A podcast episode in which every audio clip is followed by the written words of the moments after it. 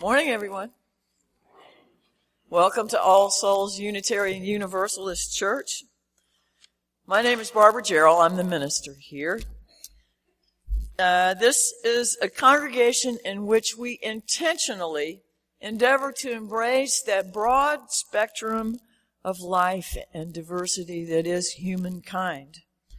We come seeking to grow in character, to walk upright and in integrity, with a reverence for life and compassion for our fellows.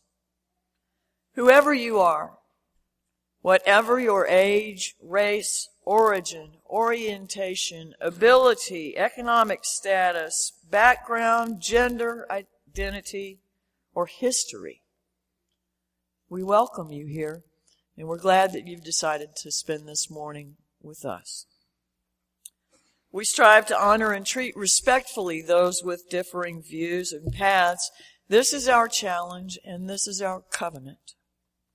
Visitors are welcome at any and all of our events. They're listed in your orders of service and with contact numbers if you would like more information about any of those things. Um, let's see.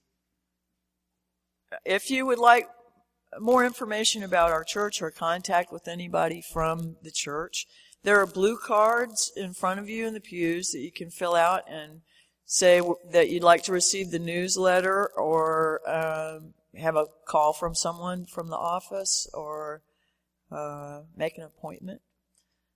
Um, other than that, it's nice if you sign our visitors book just so we have a record of your visit. It's out in the foyer along with an individual who will be glad to answer questions or point you wherever you might need to go. Um, I want to thank the folks that helped with the Highland Blessing Dinner this past week. Could we get those who participated to uh, raise a hand or and there were a lot more. Thank you.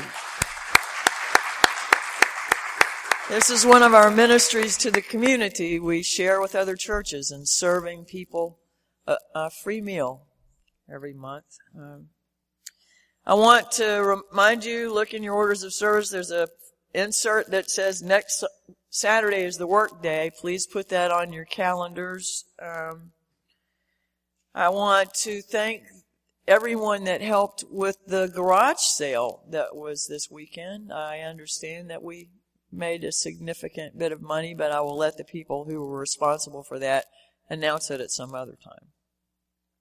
Um, next Sunday following church, there's a newcomer information session. So we do those once a month. But if you've been waiting for a little bit more in-depth information about the church, if you can come next uh, Sunday and stay after church for that, that would be great.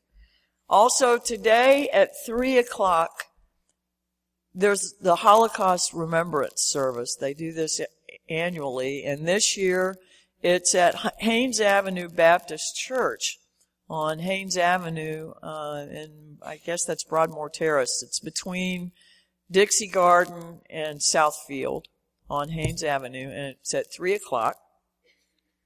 Um, I think that's about it.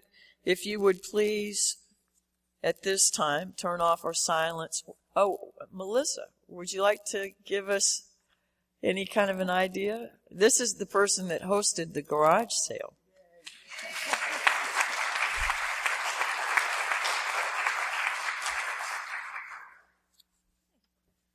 Hi, um, right now we're at collected $810.50 and there are at least another uh, $50 coming in. I set aside a few of the nicer items, and I'm trying to sell them online, so hopefully we can maybe hit a thousand. So uh, if you're looking for something, I still have some things, lots of artwork and stuff. But we hit over $800 uh, just on Friday and Saturday alone, and um, there was a lot of people who were very helpful. So thank you very much. Thank you. Now, if you would please turn off or silence your cell phones and electronic devices.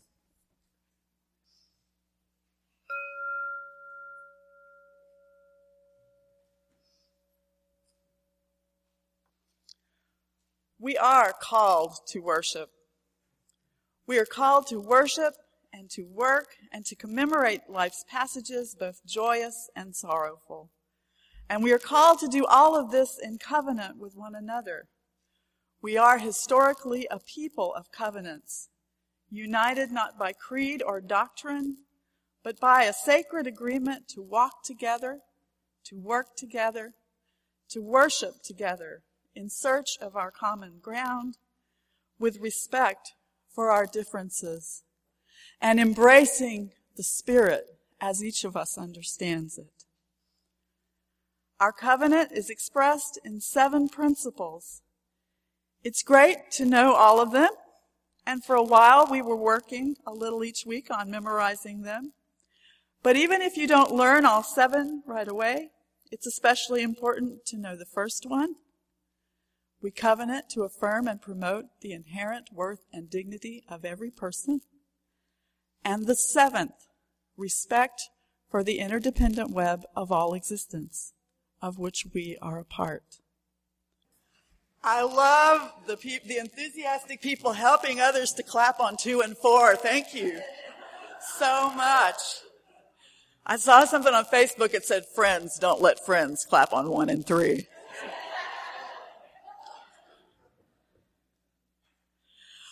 Well, our second through fifth graders are busy this morning. They're going to come back and um, we're going to play a game together. This is a participatory service. And um, they're going to pass out something to you. Eric, do you want to? This is Eric First, by the way, who's been their teacher, this pillar, who helped them with with this wonderful thing and lots of other stuff.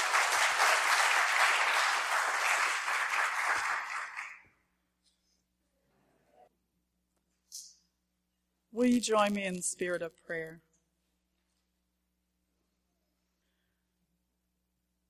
Spirit and source of all life, co creative partner and weaver of the web, we are grateful for this time to be still in the powerful and loving presence of this community, where you abide in us and all around us.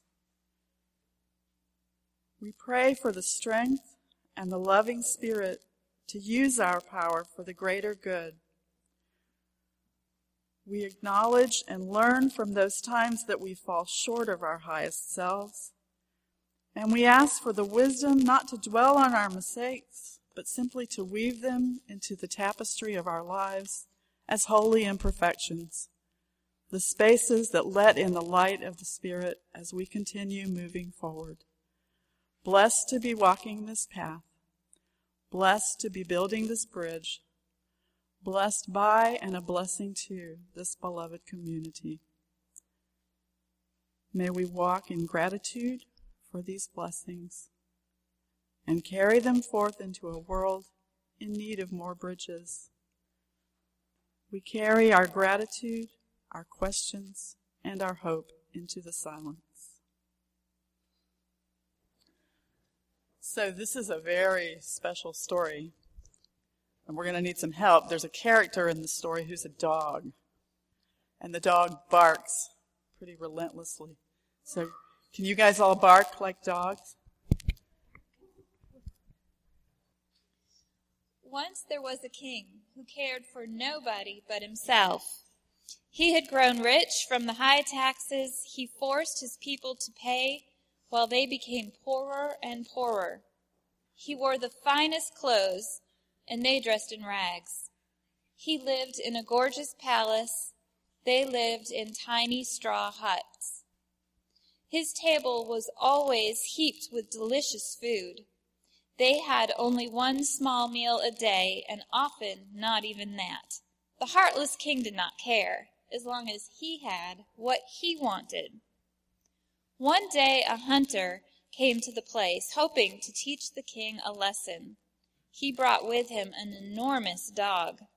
Now the king was a hunter himself, and he had never seen such an enormous dog. So he welcomed the hunter and the dog to his palace. Soon, however, the king discovered that this was no ordinary dog. Its bark was like the roar of thunder.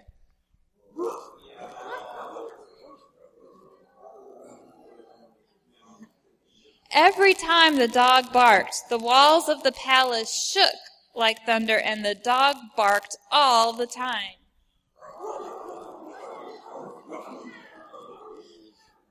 Finally, the king sent for the hunter and asked, Why does the dog bark so much? The dog is hungry, said the hunter. So the king ordered plate after plate of red raw meat for the dog, and he ate every bit. Yet as the servants scurried back and forth with the plates of food, the dog continued to bark each time he finished off a plate.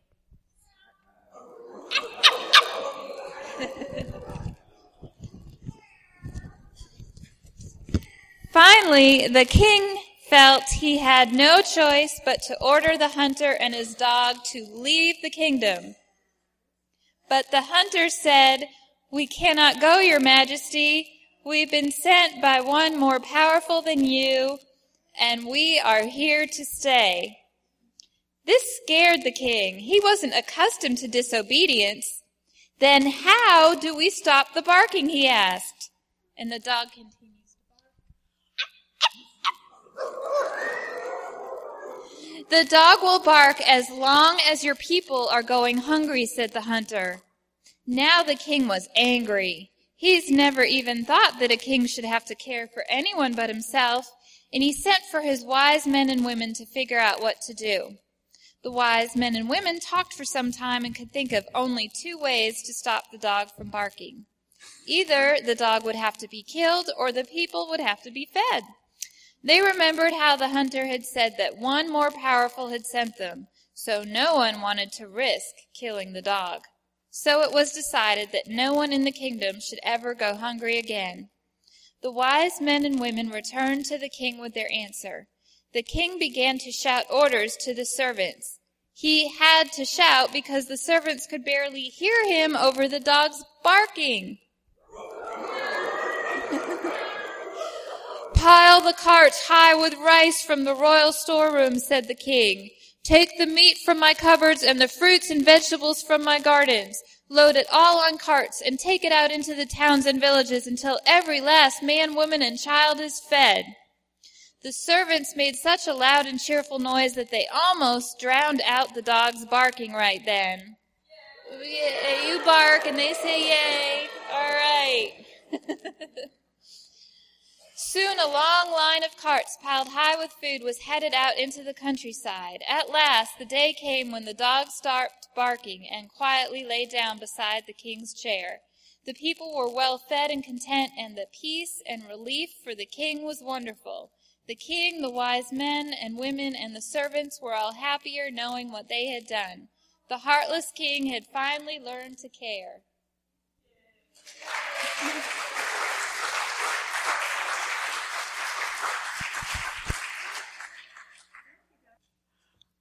So I want to talk to you a little bit about some ways that we as a congregation and as a faith community around the world strive to build connections between us and to nurture that web that sustains us all so that we continue to have a planet to occupy and so that we help our fellow human beings to live the best lives that they can.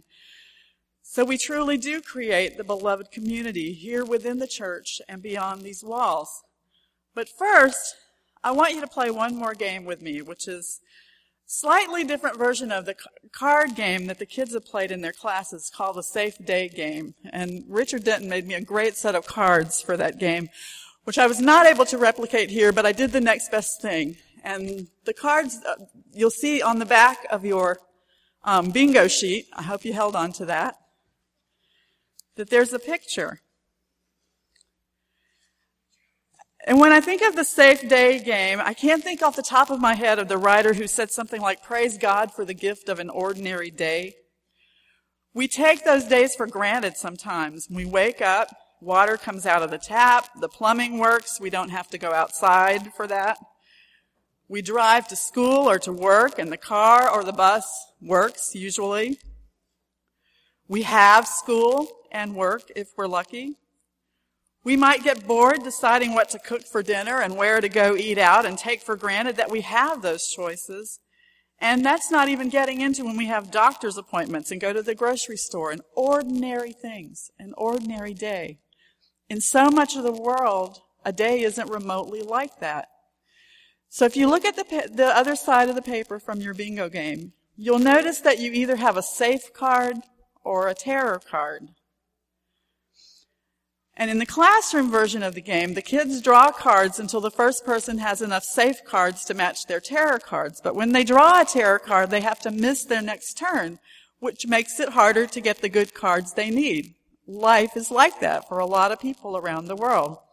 Acts of terror or natural disasters can disrupt their lives and make it difficult for them to get all they need. For our purposes here, I'd like you to form a little community of eight with the people right around you.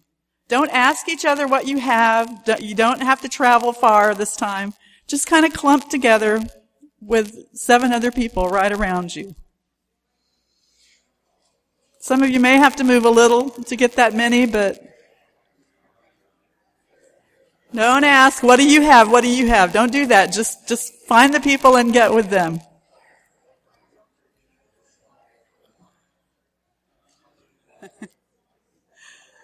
oh, the nation of choir over here. I see it. Yeah.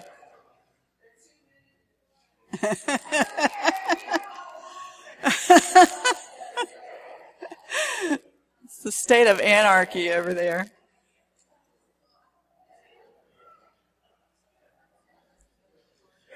So has everybody found your little nation, your little community?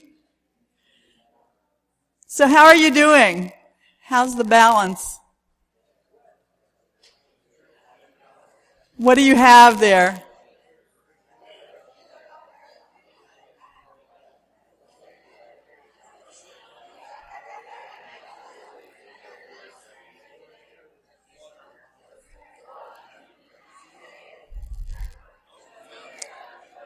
So do your safe cards balance out your terror cards? That's the first thing. What do you have more of? You have more terror?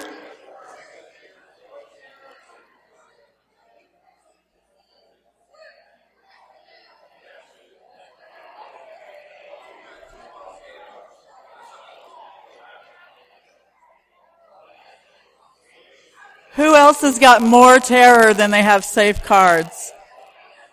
This nation back here.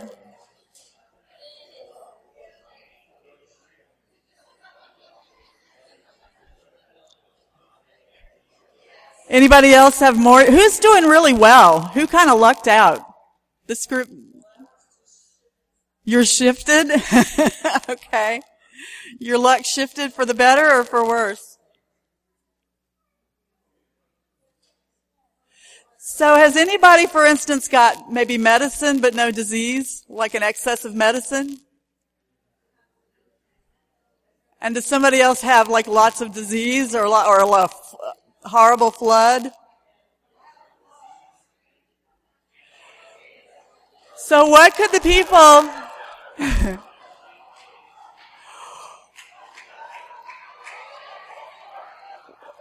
Did you go and take somebody's food?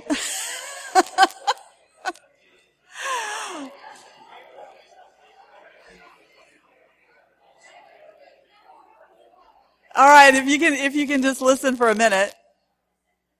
I'm glad you're into it. That's wonderful. So, so who's somebody over here said you have an excess of terror and not as much safety? So has somebody got maybe extra food and medicine that they maybe could could share with these people? oh, you have bombs? Oh, that, yeah, that's, that's very bad. Yeah, yeah. Yeah. So if you've had a bomb, then obviously you were going to need a lot more medicine, a lot more, a lot more help of that kind of variety. So,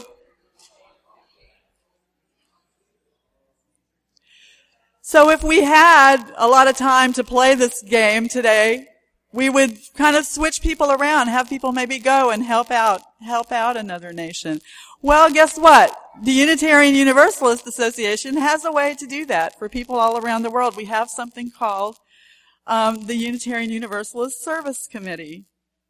And um, they have a thing that they call guest at your table. And what you do is we often do this around Thanksgiving, but we also in this congregation a lot of times do it with this with this intergenerational because it's the theme of peace and social justice.